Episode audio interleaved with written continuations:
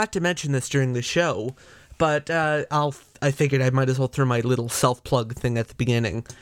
Um, if you're listening to this on one of the big podcast platforms and you aren't following the show already, uh, please follow the show. You can get up to date with new episodes even before uh, I sound the alarm.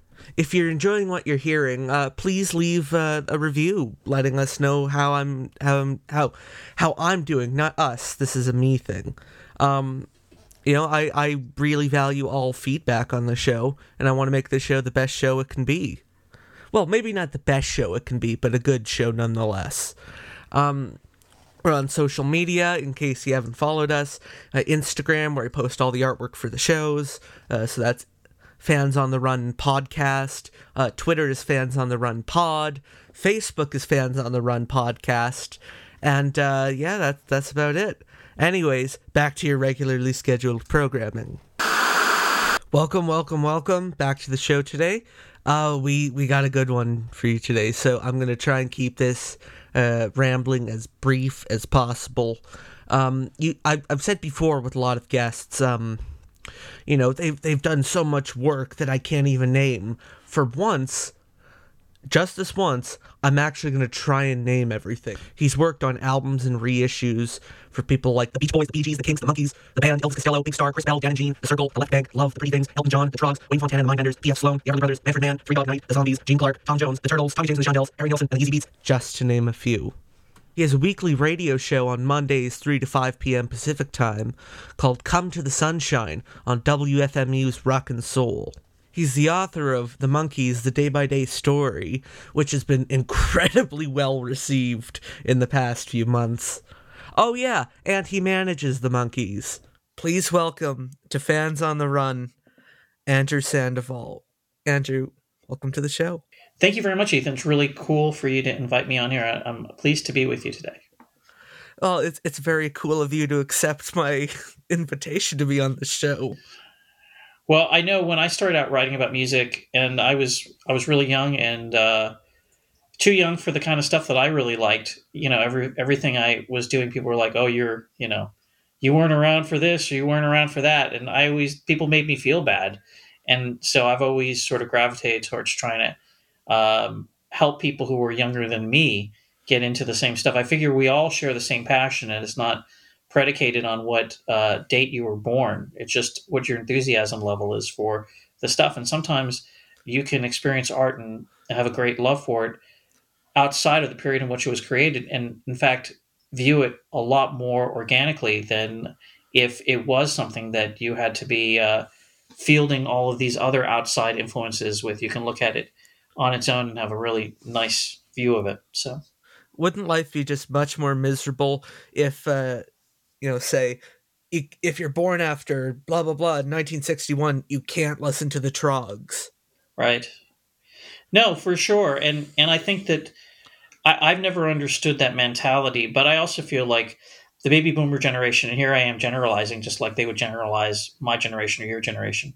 You know, there were they were spoiled for choice. If you look at the charts in the 1960s, you had all of these great things to listen to, things that were on the charts, things that were off the charts you know, had popular music, soul music, country music, great country music in that era, all kinds of stuff going on.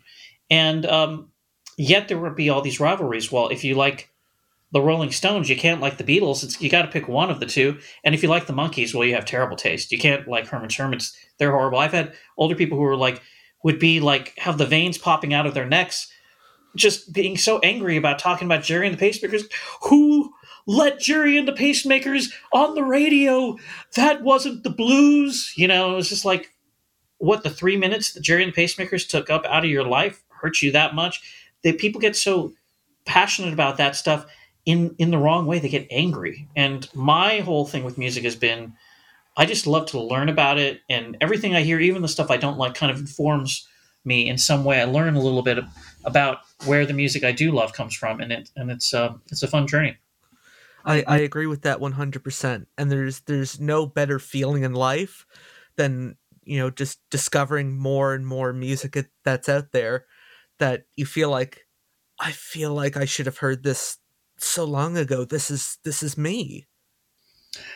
I am so grateful that there's stuff I haven't heard so long ago. I'm still finding stuff, and that makes me happy for the future. I mean, if I woke up and knew everything, I mean, there'd be no fun left, right? I mean, if you knew everything, you'd have the upper hand when making those compilations, right?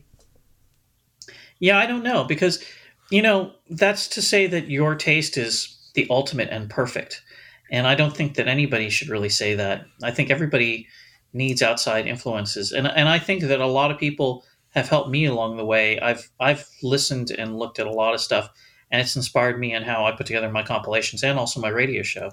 So I, I just we need other people. We need we need to keep exploring and learning.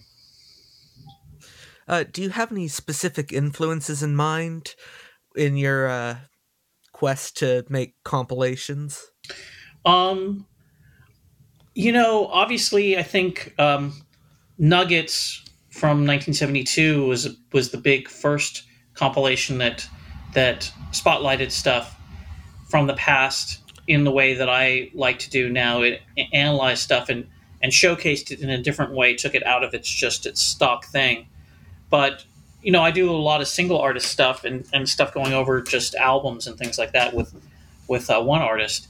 And you know, it's hard to say that I'm inspired by anything but Nuggets as far as compilations. But I, I don't think anything I've done has ever mimicked Nuggets in quite the same way, other than it's been in that in that genre of multi artist and looking for combinations of songs.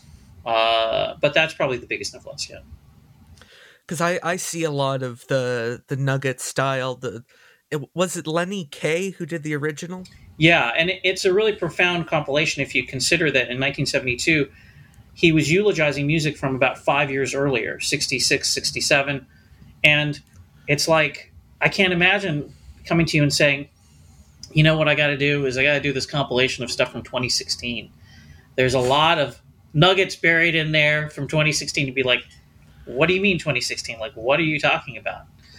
And i can't imagine the people in the 70s how they received that uh, that you know when he pitched the idea. But it's a brilliant one and certainly one that has has resonated on you know 40 50 years on. So uh, so yeah it's that's that's the one that starts it all really. In terms of influence like num nuggets is at the top followed maybe by you know the rubble stuff from the 80s with phil smee. Right. Yeah there's rubble and pebbles and and all those other ones and i i I don't claim to have all of those. I've gone and tried to find my own uh, nuggets and rubble and pebbles out there in the world on, on 45s and kind of got into uh, an end of things that people weren't as excited about initially, which is sort of the sunshine pop world, um, psychedelic pop, stuff that wasn't as heavy, um, stuff that was more produced, sometimes overproduced. Uh, and there's a lot of that 30 years ago when I got serious about collecting some of these things that was just laying uh, fallow in the in the uh, bargain bins. Uh, when I first heard the Sagittarius album, Present Tense, that was uh, a record I bought as a cutout. Somebody suggested to me uh, at the store I worked at, Rhino, and it really changed my life. And I thought, wow, there's this whole world of this music, and there's a there's a lot more. And I still every week I discover more in that sort of uh, in that sort of genre. So it's um it's amazing and and I, I think that probably there are people out there you know you can find your own uh, nuggets out there your, your own different things that are are you know not necessarily what's already been discovered how how long have you been on your personal quest to find your own nuggets um i have been on my personal quest probably since i was about four years old i know that sounds uh, apocryphal but when I was four, I became interested in the Beatles. And when I say interested, like obsessed, uh, an obsession that really hasn't ended for me ever. And, and I'm hoping it never ends. And I just wanted to consume anything information wise or music wise related to the Beatles. And I think I listened to the Beatles almost nonstop from the ages of four through 10 years old. And the only things that kind of broke up that I'd listened to a group called the Monkees a little bit. Uh, but their records, I had, I had four or five of their albums that my father had found me um, in the 70s. And I saw their TV show. And those records I, I filed away for later, uh, later appraisal. But I, I like those records. And then um, around. It came in handy down the line. Yeah, yeah. And then around the time I was like 10 or 11, believe it or not, I was listening to a radio show, uh, uh, Dr. Demento, you know, who played Oh. novelty songs and stuff like that. And I heard this band called Bonzo Dog uh, Doodah Band. And I was like, I like that music. Boy, that's very tuneful. I, I heard it was a Neil Innes song. And little did I know that he was capable of writing songs as melodic and perfect as Paul McCartney, in my estimation. So I got into that, and those were really hard records to find at that period. Do you remember what song that was you heard on Dr. Demento? Yeah, actually, I do. It, it, was, the weirdest one. It was uh, King of Scurf, which is like a Beach Boys uh, ripoff. I, I Oh. wasn't old enough to understand that even like that was a takeoff on the King of Surf, but uh, but I loved the the melodicism, and then I went to store uh, the Rhino record store, and I got the history of the Bonzo Dog Band. It was like a two LP set, Yeah. and I listened to that a lot, and that had a lot of great cuts. And then I want to hear, you know, I always would look at the lists in these books of the discographies of these people. Oh well, I, now I got to hear this record, that record. But those were hard records to find. But I did eventually find all the albums. The hardest one to find at the time was Tadpoles. That was the last one I found. I remember that. But I got those records, and then slowly I actually was getting into some more modern music that was happening around the 1982, 83, 84 in that era. I, I liked uh, Squeeze and Elvis Costello and the Jam, and uh, I started collecting Madness. I've got a huge collection of records by Madness. Consider them to be one of the greatest groups of songwriters. Uh, next to like you the heard Beat- it first. yes, Andrew Sandoval is a fan of the old two tone. Yes, I have a massive collection of it. If you, people think like, oh well, you must have a huge Monkees collection, it's like you should see my collection on Madness. I have insane stuff. I belonged to their fan club while they were still together. I used to write to their fan magazine, and I uh, collected all kinds of crazy posters and promotional items. And uh, I love them to this day. And a few weeks ago, I was in London and I got to see them with Squeeze opening up for them. And Squeeze are another of my favorite bands from that era. So I liked a lot of the modern music. And then around 85, 86, you know, even that was not as exciting to me. I, I found that a lot of stuff I liked, like Elvis Costello and um, the Jam, uh, you know, and, and some of the people I mentioned, they covered a lot of songs from the 1960s. Like when I saw Elvis Costello in 1986 and he covered King Midas in Reverse by the Hollies. I was like, oh, I really like that song. And then he was doing Everly Brothers songs like Sleepless Nights and things like that. So I would start saying, oh, I like that. I want to hear that and I want to hear the original. And I started collecting those records getting to the Hollies. And um, a band I got into through my brother around 1983 was the Kinks. I went to see them live. Uh, and they, they were very popular in 1983. They had a big hit, Come Dancing. But I went and the record I could afford by them at the store was a cheap compilation of their 60s music. And I'm still thinking about that. You know, I, I I I love the Kinks so much. They're my second favorite band in the world after I'm the a Beatles. total kink stork. I want. Do you remember what comp that was? Yeah, it was uh, one of the PRT compilations. It was like the 20, 20 greatest hits type of thing. Actually, you know, the record though by the Kinks that really changed my life. Um, that was not an original one, but was a compilation was called Golden Hour of the Kinks. Golden Hour. of the I got a really the the drugstore in my town, which I, I I'm from Los Angeles, but I grew up in a smaller suburb.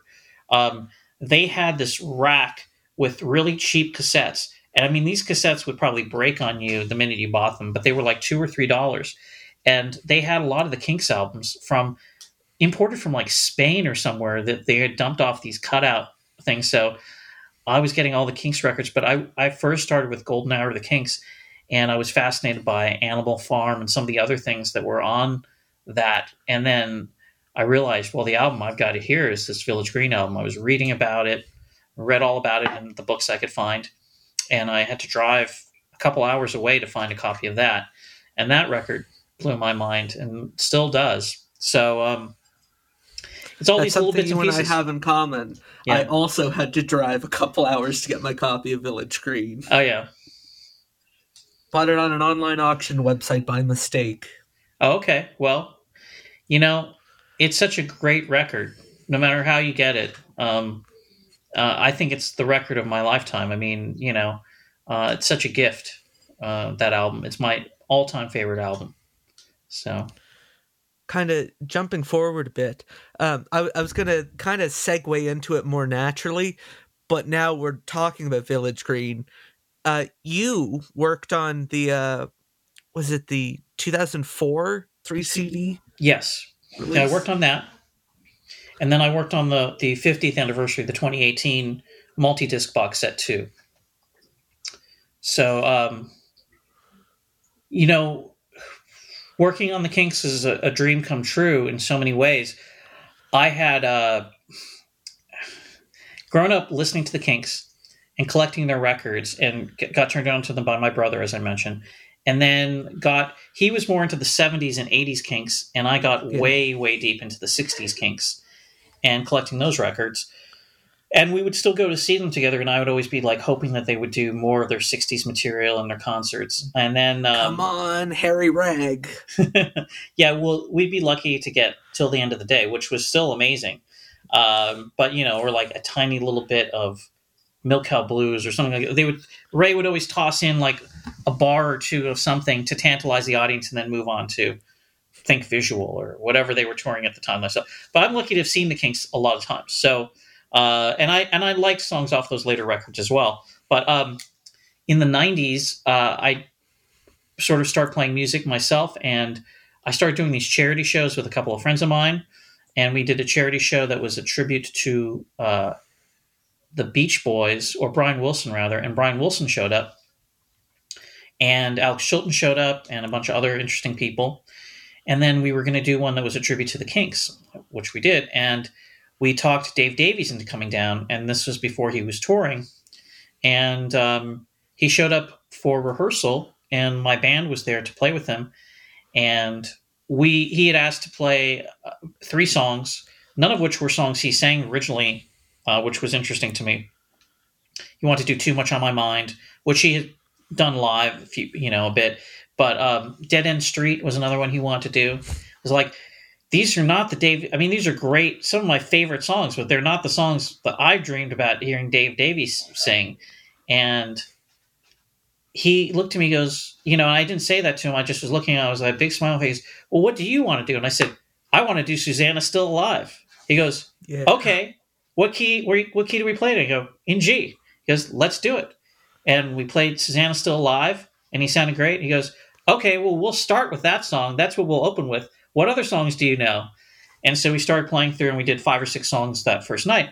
And subsequent to that, we ended up my band went on tour with him and recorded a live album called Rock Bottom, and we also did some recordings, re-recordings of some of his '60s stuff for a couple compilations with him and I playing a lot of the parts. So that was really interesting, but that didn't help me get involved with the Kinks reissues. That was just a sort of a sideline uh, to it. Uh, I got involved in the late '90s with some other uh, really talented fans, uh, Doug Hinman and Russell Smith, and other people who were working on uh, the compilations. And then slowly over time, I got more and more involved, and eventually worked on the Village Green. And then uh, in 2011, I met with Ray, and we started working more closely together on on stuff. So it's been a That, that's something I was uh, quite curious about. It's how how involved were Ray and to some extent Dave with these uh, archival releases. Ray is increasing, increasingly more involved uh, as time goes on. So, so he's very involved, um, and, and and he gets more involved in the track list. I mean, what I always have to remember is, as a fan and an outsider, you know, I just think, oh, I want everything on these that I can put, and I always give him a lot more than than can go on, so he can take stuff off because he he does like to take stuff off. But the reasons why he takes stuff off are very personal. And that's something that really struck me on Village Green uh, and working on that because, he finally approved us putting out pictures in the sand. I never understood why he didn't want to do that before, but he was he explained to me was like that's a that's a song I really wrote for my daughter, and it really wasn't meant for anything else but my daughter. And you, you know you have to start thinking yourself less as a Kinks fan than just like more as a normal person. Like, oh, okay, well I get that. You know, he said you know some of the stuff, some of these demos are just so personal. It it brings up so many emotions. I, I don't know how I feel about letting everybody hear them. And then, you know, unless you're completely shut down emotionally, you start to think, wow, you know, I kind of really want all this stuff to come out, but I really see where he's coming from. This is the guy who wrote all of these incredible songs about friendship and sentimentality and other stuff, the the the topics and themes of Village Green and you know, I would have wasted all of my time thinking about this stuff for all these years if I didn't understand what he was talking about now. So I always, you know, take take a step back when he comes and and talks about this stuff. But a lot of the time, I mean, we're not talking.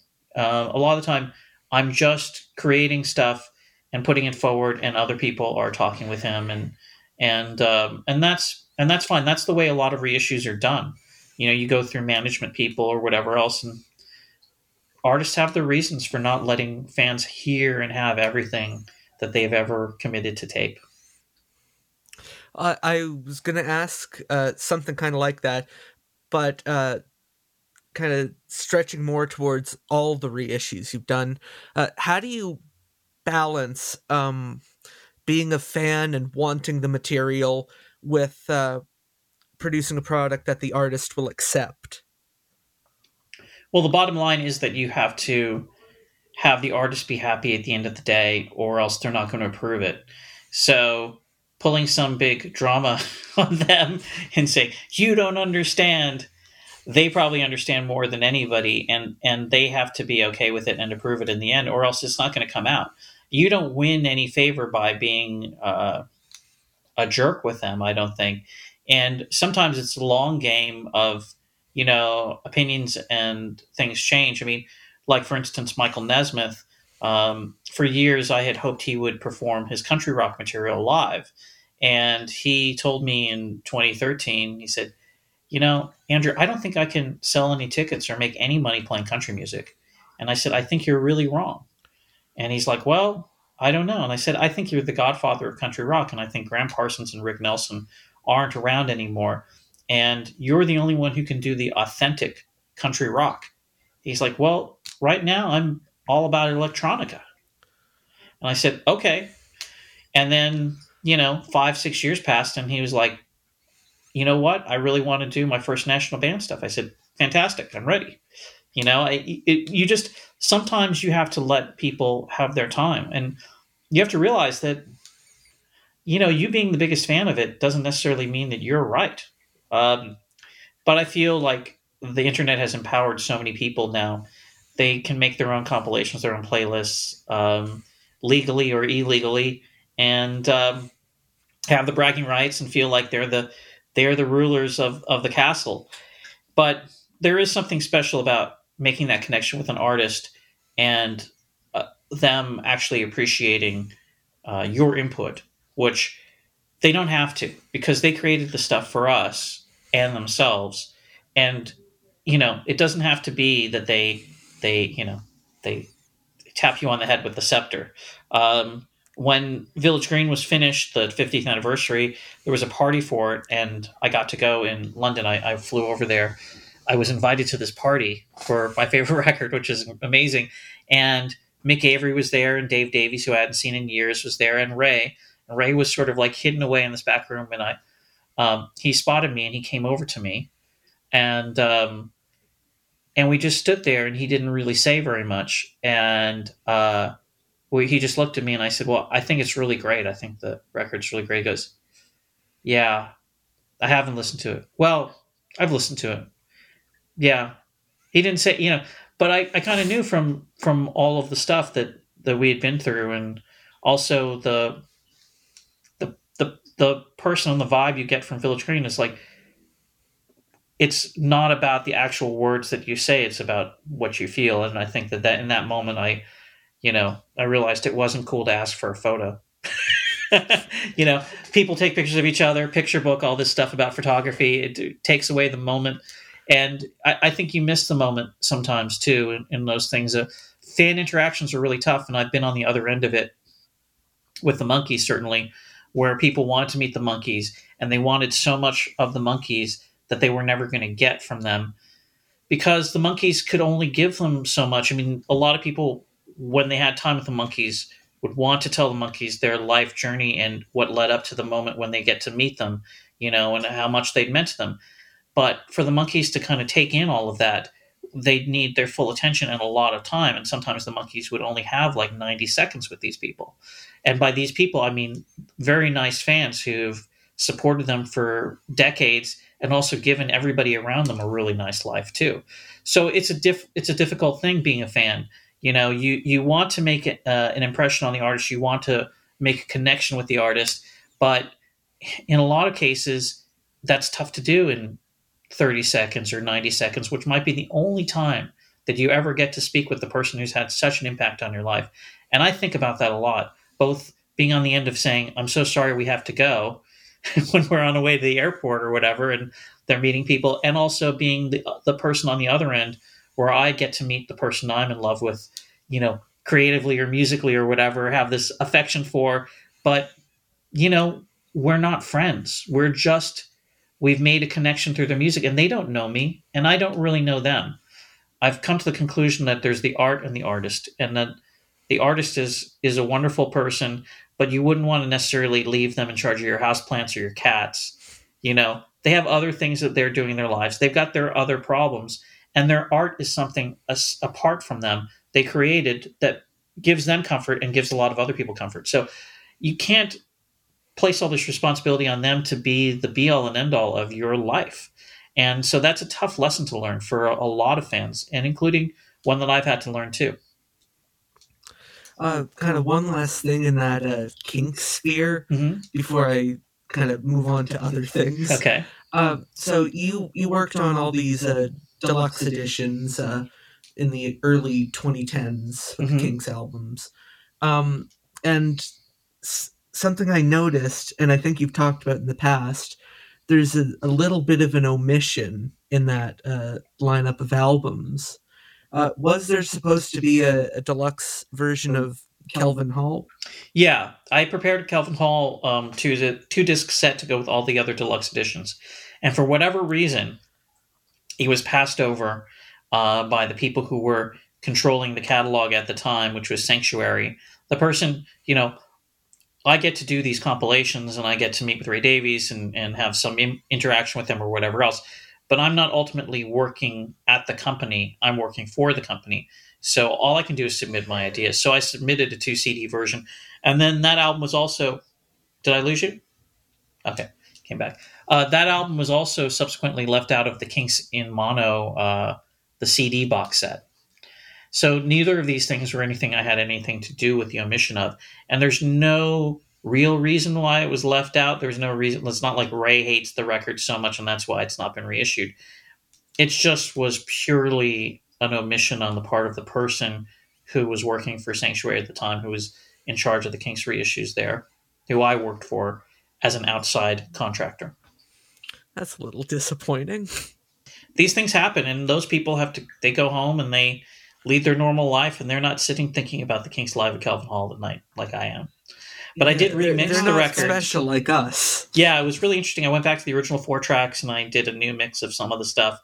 Uh, it was interesting to hear what parts were real and what parts were fake on that record. Um, the only elements that exist for it now are the sort of the completed edited ver- edited versions of the songs. They don't have the outtakes or trims of of things. So it was great to investigate that. I don't know if anything will ever come of it again, but you know, if if something does and I can be involved, that would be fun.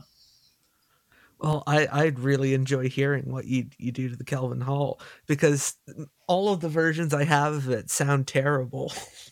It's an exciting live record, though. There's some exciting stuff oh, too. it's it's so energetic and just you just get hit in the face with the sound.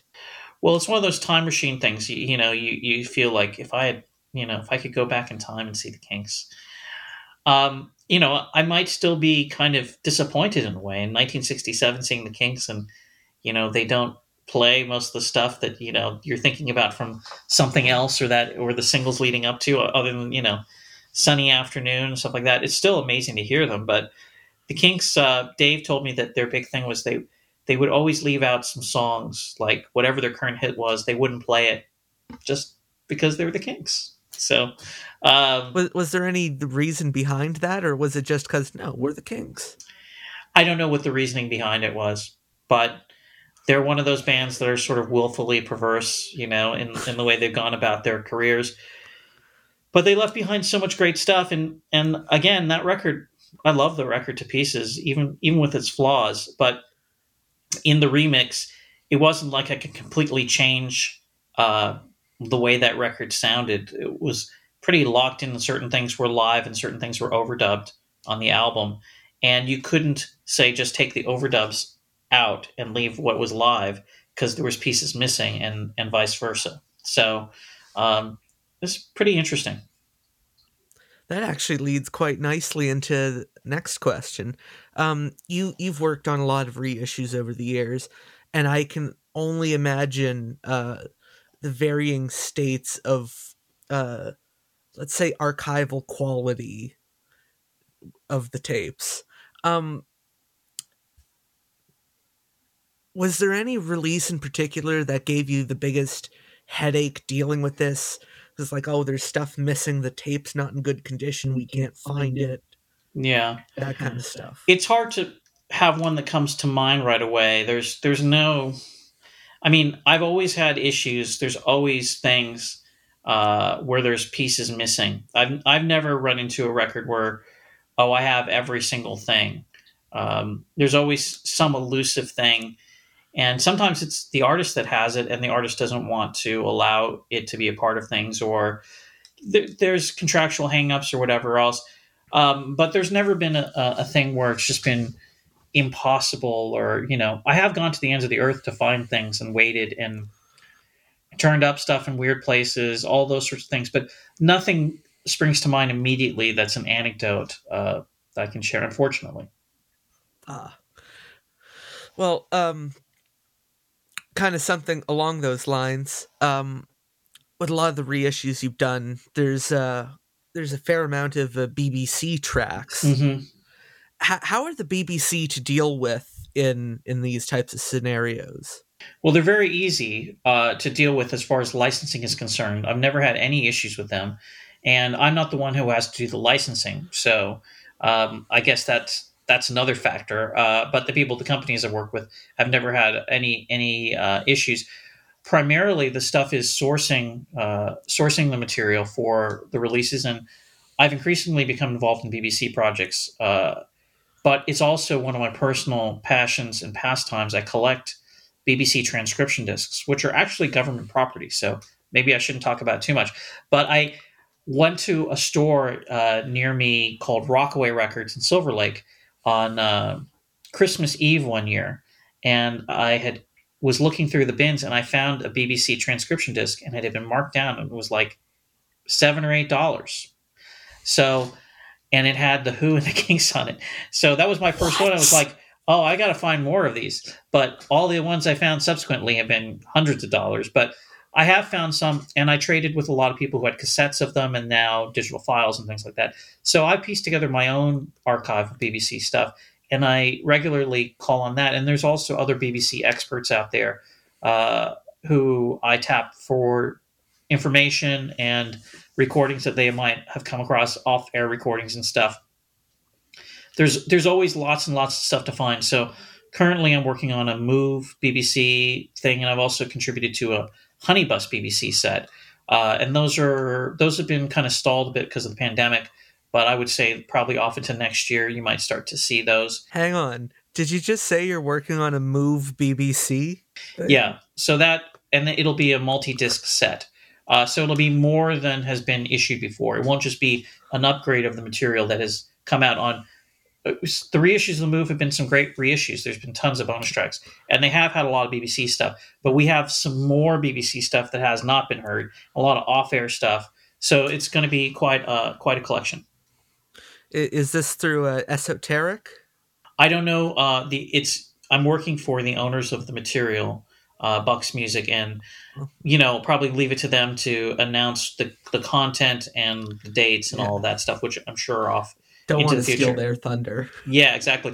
That's what It's a lot just- of people write to me and say, "Why can't you this." just tell me what the track list is now and what date it's coming out and why can't you?" Do-? And it's like because I just work for these companies and they actually like to have me not say anything, and then they come and say, you know, they say "ta-da," and they get all this interest and they get the pre-orders. And if I sort of dribble drabble out the information to the people who instant message me or do whatever, who are usually a lot of people are very nice and other people are very demanding. Like, why can't you do this for me now? It's like I'm at the grocery store or I'm picking up somebody from the airport or they don't understand. They think that I'm like the 24 hour trivia machine.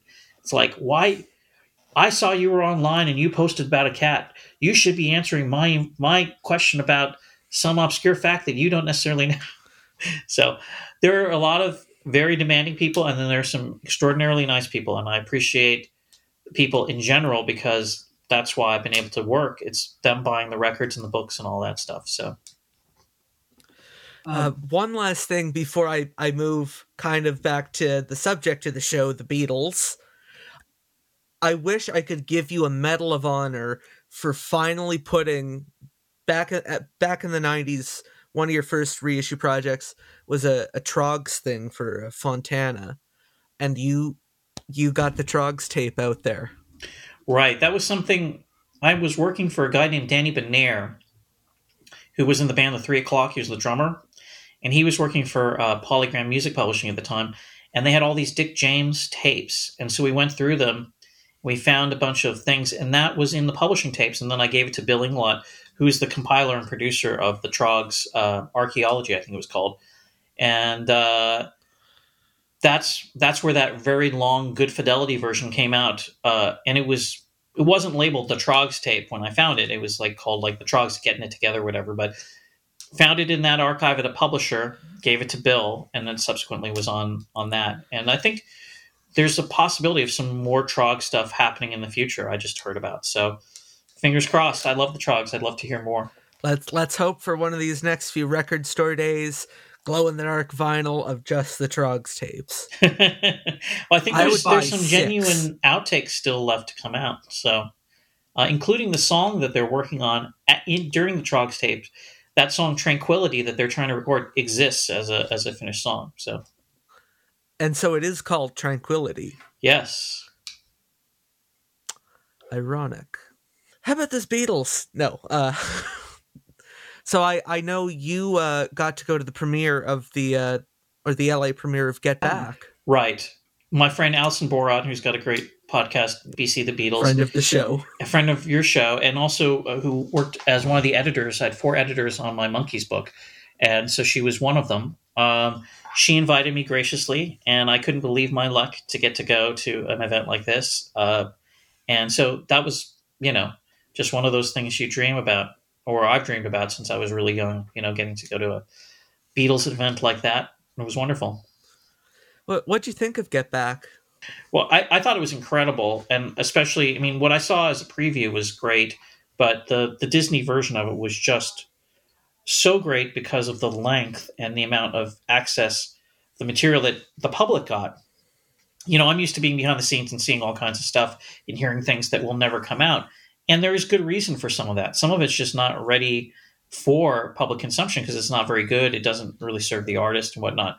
But with Peter Jackson's status as a, a successful director, neither the Beatles nor Disney, you know, stood in his way to put out this lengthy version of it. And I was really thrilled by it because I learned so much and I got so much out of it. And it gave me the feeling that I had in the 1970s when I first heard the Beatles. And I felt like I'm a Beatles fan all over again. Uh, you know, it, it sort of had me thinking about them day and night in a way I hadn't in, in ages. And I, I loved that feeling, you know. Um, it's the Beatles, I think, are like maybe the greatest high of my life.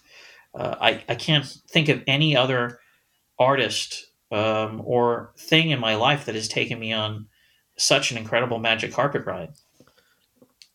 Uh, well, here this will be a bit of a kind of a, a broad, vague question. Uh, but what do the Beatles mean to you? Wow. Well, I think that a lot of my identity is wrapped up in the Beatles, and, and, and that's the thing I've always tried to make sure I didn't do. But I feel like so much of what I've tried to do in my life with um, just sort of values and uh, fashion and look, there's there's so many levels the Beatles work on, and they sort of, to me, they're they're vital to my life. I can't think of my life what my life would be like without them, and I can't think of how all the other art that I appreciate so much, uh, would which is not the Beatles, would exist uh, in the same way, or or would have been able to uh, come forward, and that you know that goes for the Monkees and the Bee Gees and all these other things that came in the wake of the Beatles' success. Um, certainly, the Bee Gees were writing songs and doing stuff before, but would they have made such an impact if were not for their association initially with the Beatles and and the timing of their arrival to make that kind of music? And you know, certainly the Monkees without a Hard Day's Night, I don't think that they would have been able to sell that, and it wouldn't have been the same kind of thing, and and so many things like that. But to me, you know, just their contribution to all of our lives. I, I think of like the Beatles' first U.S. visit and that that moment where they step off the plane to me like that's a, a religious spiritual moment i i don't i don't really you know that's blasphemous to some people but to me it, it is as important a thing. It's like here the here here they come off down these steps to make everybody's life much better. You know i feel like my life got so much better the day i heard the beatles for the first time. Um, i heard good day sunshine was the first song that I heard of the Beatles that where I asked who is this, and my father told me it's the Beatles, and then I wanted to hear on that. What was the first Beatle record you ever owned? Well, I don't remember specifically because my parents. What happened was I saw the Beatles. I, well, I saw I heard the song "Good Day Sunshine."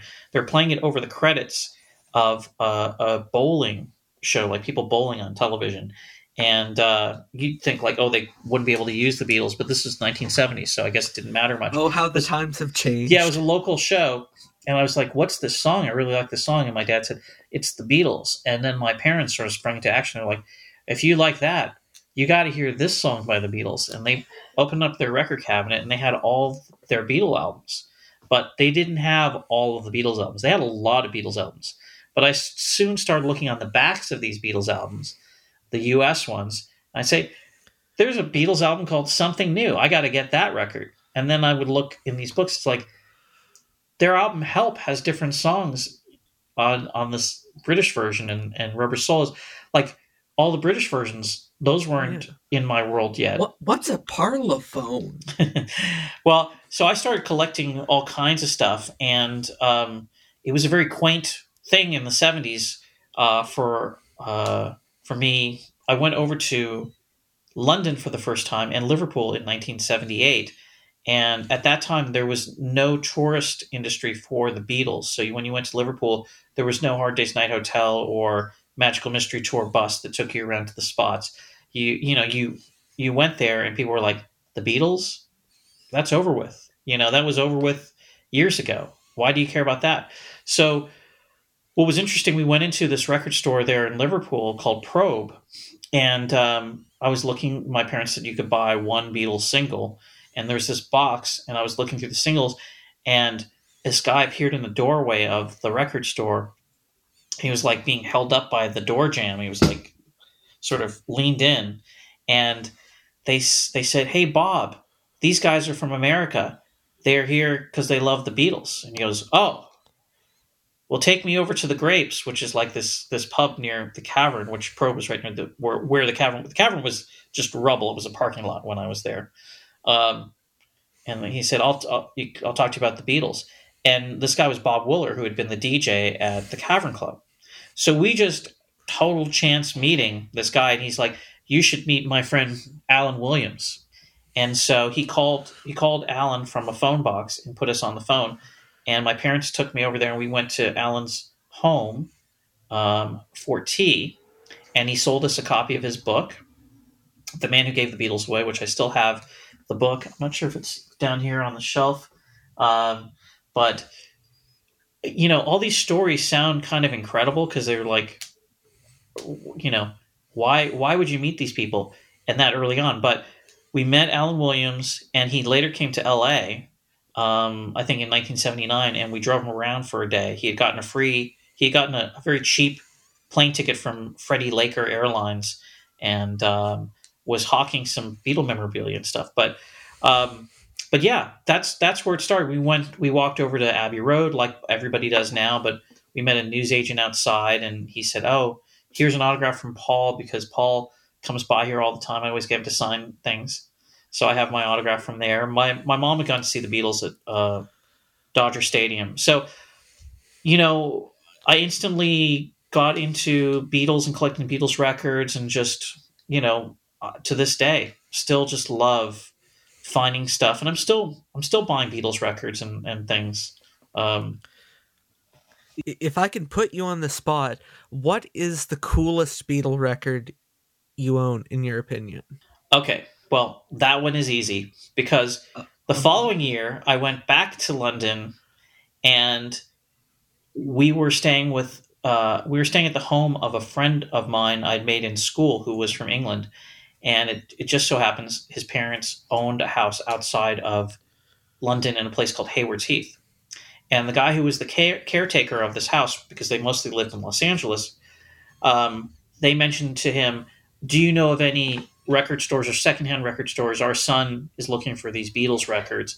And so he said, Oh, let me have a think about that. He put up a little notice on at his work. I don't know where he worked at the time, but there's a young man looking for Beatles records. If you have any ones you don't want anymore, you know, i will come by, you know, leave them on my desk and I'll bring them to him at the end, end of the week.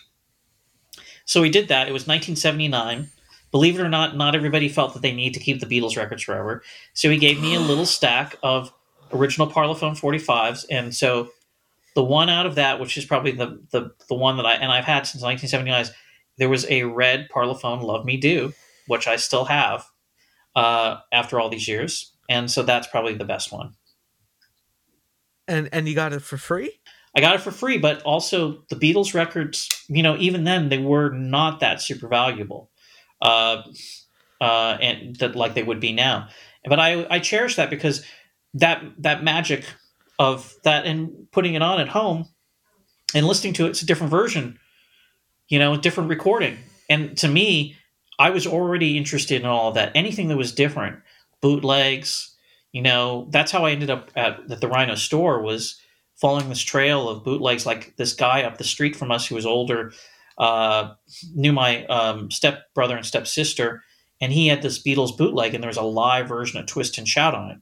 And this is the 70s. And I was like, wow, where'd you get this? And he said, there's a store in Santa Monica, uh, which is now like there's a, this promenade, but it, back then it was like just a pedestrian mall.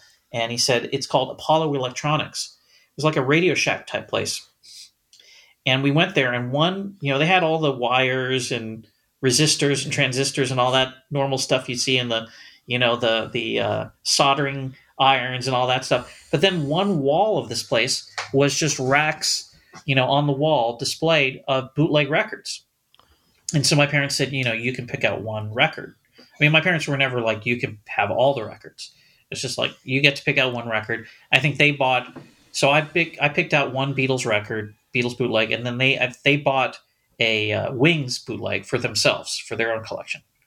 Um, we'd been to see Wings at the Forum. They had snuck me in to see Paul McCartney and Wings because they couldn't afford um, more than two tickets. So uh, I had to pretend like I was a, a, baby asleep so they could sneak me in to sit in the rafters to be at Paul McCartney. Anyway, so that place got busted for bootleg records. There were no more bootleg records. We went back to Apollo Electronics. They're like, sorry, no more. And then a neighbor up the street, the same guy said, oh, well, there's another store. They have them. It's in Westwood. It's called Rhino Records. It's the first time I ever heard about Rhino Records. And I went over there and I bought a bootleg called Watching Rainbows from them. And then I started going there regularly looking for records. And that became a, a place that really informed me through my life and I got to know people who worked there. And then I eventually worked there when I was 17. Uh, and I got to know about the label and, and whatnot, and people like Gary Stewart and and and uh, Harold Bronson, and what I didn't know at the time that I found out later on was the guy who had the uh, concession to bring the bootlegs into Apollo Electronics was Richard Foos, the founder of Rhino Records. So basically, I had followed these breadcrumbs from one place to another looking for these Beatles bootlegs, and then I ended up spending a good portion of my life working for the company that he founded, and I've subsequently become, you know, uh, friendly with him too over the years. So it's it's a weird story, but uh, the Beatles and the thirst and quest to hear unusual Beatles material, you know, got me over to Rhino, and then ultimately, you know, I ended up at the label and doing reissues and stuff.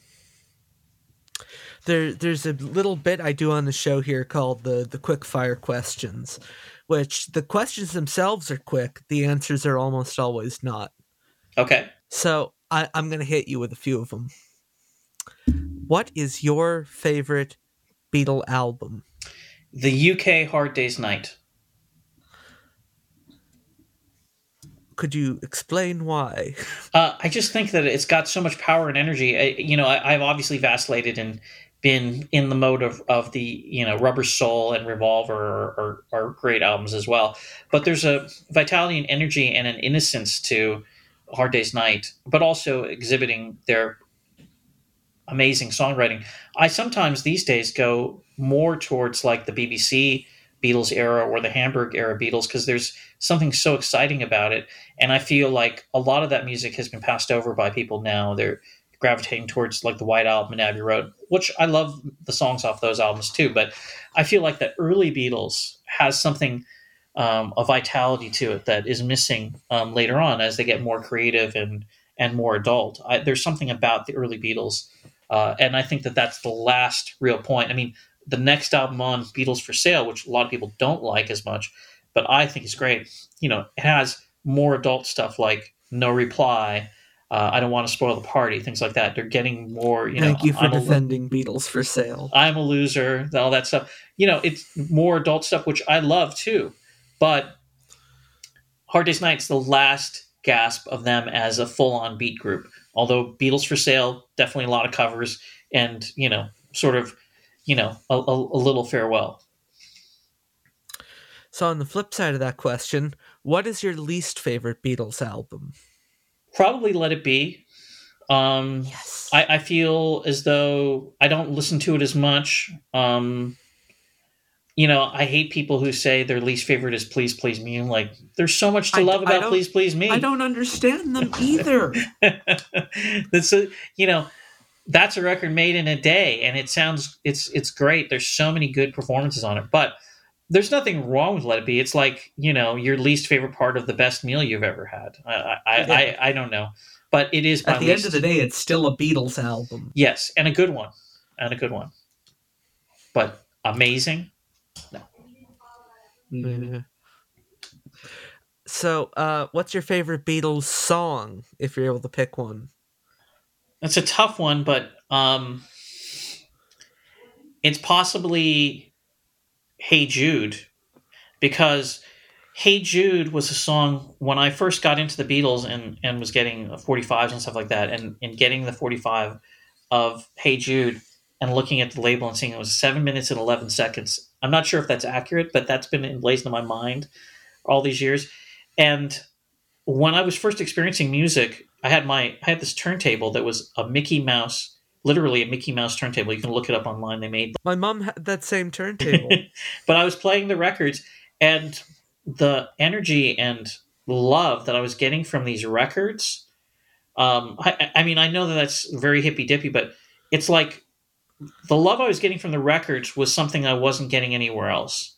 And it took a long time for me to understand that the love was like two minutes, two and a half minutes, or three and a half minutes. And then that there would be like this thing like where Hey Jude, where you get this extended thing. And even though Hey Jude is very overplayed and stuff like that in, in society and all that, there's something incredibly emotional and perfect about it. It doesn't it hits me in a different way than Let It Be or Long and Winding Road, which don't affect me. I, I don't I can't go into the emotional place where Paul is for those songs. But with Hey Jude, there's there's a certain thing. But I also think 1968 for me is a is an interesting year. I like 1965 and I like 1968. Um, I like the innocence of where things are going in 65. They're just turning to get very adult and sophisticated. And then in 68, things have gone full bloom and they're kind of coming back to being more naturalistic with the White Album, Village Green, all these people going kind of back to uh, more acoustic, pastoral, bucolic, all these all these tones that I really like. So um, there, there's a there's a grand grandiose nature to Hey Jude, but there's also a simplicity to it, and I think it strikes the perfect balance. Uh, and you know, it's the perfect length, even though I don't like long songs. Just like, how could this be? You know. And I figure, uh, I guess you might be able to figure out what the next question is. What, what's, what's the shortest Beatles song you like? What? what is your least favorite Beatles song? Yeah, I you know, I don't I don't think I have a least favorite. I, I mean, uh, I I honestly, you know, I like Mr. Moonlight. I, I I watched a video recently. I was you know just trying to like zone out on something and relax, and they had this video somebody made the least popular songs uh, of the Beatles on Spotify. I was like, "You're kidding! You can't do that's on that list." You know, I was like going down, going down. I was like, "When are they going to have Mr. Moonlight?" I know everybody hates that one, but I I like I like all that stuff. You know, I, I don't have a I don't have a least favorite. Um, there's certainly you, stuff. You can always of, make up an answer. there's certainly stuff off of Let It Be and Abbey Road I don't get through as much. Um, but uh, but no. Fair enough. And uh, since you're a very special man, I'm going to extend the quick fires to a couple other groups. Okay. What is your favorite Kinks album? Village Green Preservation Society. What is your favorite Zombies album? Well, that's easy because there's really only one real zombies album. I, I don't think I, I begin here is that as the words left my mouth. well, like everybody else, Odessey and Oracle, but I think Begin Here is not really a solid album, and it's disappointing they don't, you know, have that mid period. I mean, I Love You is is the closest to it, and that's not a real album in my opinion, but but um, you know, I love Odessey and Oracle. I love the Zombies. You know, Discovery of the Zombies. It's like you're discovering a band that made only perfect records. I mean, yes, you could say my least favorite Zombies record is Roadrunner, or you know, uh, I, I love Sticks and Stones. I think Roadrunner is probably the most laughable of their R&B excursions. But everything else they did is pretty much perfect. What's your favorite Bee Gees album? Odessa. And that uh, that's that's one that I got into and I got really deep into. I grew up with uh, in my household they had Bee Gees first and they had the best of the Bee Gees, which is the orangey yellow cover one. Yeah, the one so on I, Atco, right? Yeah, yeah. So I knew those records growing up, but I I didn't ha, didn't hear Horizontal or Idea or Odessa until um, the later '80s, and I just love those. And Odessa, I didn't love immediately, but I spent so much time trying to love it that I really loved it after I heard it a billion times. And uh, the reissue of that for Rhino is probably one of my proudest uh, achievements, getting that out the way I wanted it to um, with a lot of problems because the company didn't want to put it out, and uh, Barry Gibb didn't really want to put it out. So, um, so there were there were lots of issues there, but doesn't take away from how much I love it. But when the record was out, and one of my last things when I'd left Rhino, actually been uh, laid off from Rhino. I shouldn't say I left them like it was my choice, but uh, this was you know not the end of my relationship with, with Rhino, but the beginning of of a new chapter with them, and there is always another new chapter with them. I went backstage to Dancing with the Stars, where Barry and Robin were guests, and I brought my poster, which I'm looking at above my head here, uh, from Odessa, from the the CD box, and I I went to go get it autographed as a more a fan than as the guy who put together. And I I went to Barry and I said, well, I just it would mean a lot to me if you would sign this for me because this album is my favorite of yours. And he goes, a lot of people say that to me, A lot of people say that about Odessa, but you know what? All this record means to me bad times. A lot of bad feelings, a lot of bad times. And I I listened to him and I was like, you know what? I get it. Your family's breaking up. Discord with your brother. Your brother's in, in trouble. Robin's in trouble. You know, I mean, I take, you know, I just listen to it as a record and I'm loving Yeah. the songs. I'm loving that it's so eccentric in such a Bee Gees way. It's it, to me, it's not a pastiche of the Beatles. It's like the Bee Gees as Bee Gees esque as you can get this first stage of their of their careers. But to him, it meant you know a lot of bad times. I get it. And I think the the the, final thing I, I want to ask you, and I've been dying to hear more information about this, and I don't know how much you're allowed to tell at this stage, but I've been reading about this new Bonzo Dog Doo-Dah Band box set that you are involved with. Yes. What I can say is, uh, I think that there's been some announcement. I think there was in maybe Mojo or something. So I, I read about it in Mojo. maybe they said it was about 20 CDs or 20 discs rather. There's um I think there's about 15 or 16 um, audio discs and maybe four DVDs. That number don't hold us to it, um, but I'm thinking it's in that range. And I've been working on the audio end of it, um, and uh, with a lot of really talented people. And there's there's great stuff on the DVDs as well, which I have not personally seen, to be honest. But audio wise, you get all of the original albums, both mono and stereo mixes of the first two albums, Gorilla and the Doughnut and Granny's Greenhouse, um, all from the original masters, all newly mastered. Which in this case, I think, is a real benefit to them because when they were done the last time in 2007, the outlook on how they were mastered was more a lot of no noise, a lot of the uh, hard upper mids and stuff like that. And I went back to having known the record so long to try and have them be a little bit more dynamic and closer to the original records. What I did was I brought out all my UK pressings and I matched the tapes to them, both in speed and the lengths between, even the silences between the songs are exact to the original UK pressings, which when you get files and, and, and stuff like that, I was working on files from Abbey Road. They are they're not exact. You have to do that work if you want that experience. And I found stuff like Tadpoles. Um, every reissue of it, there's one drum hit that's missing from the beginning of Monster Mash. No, I didn't know that until I lined it up against my file from the album.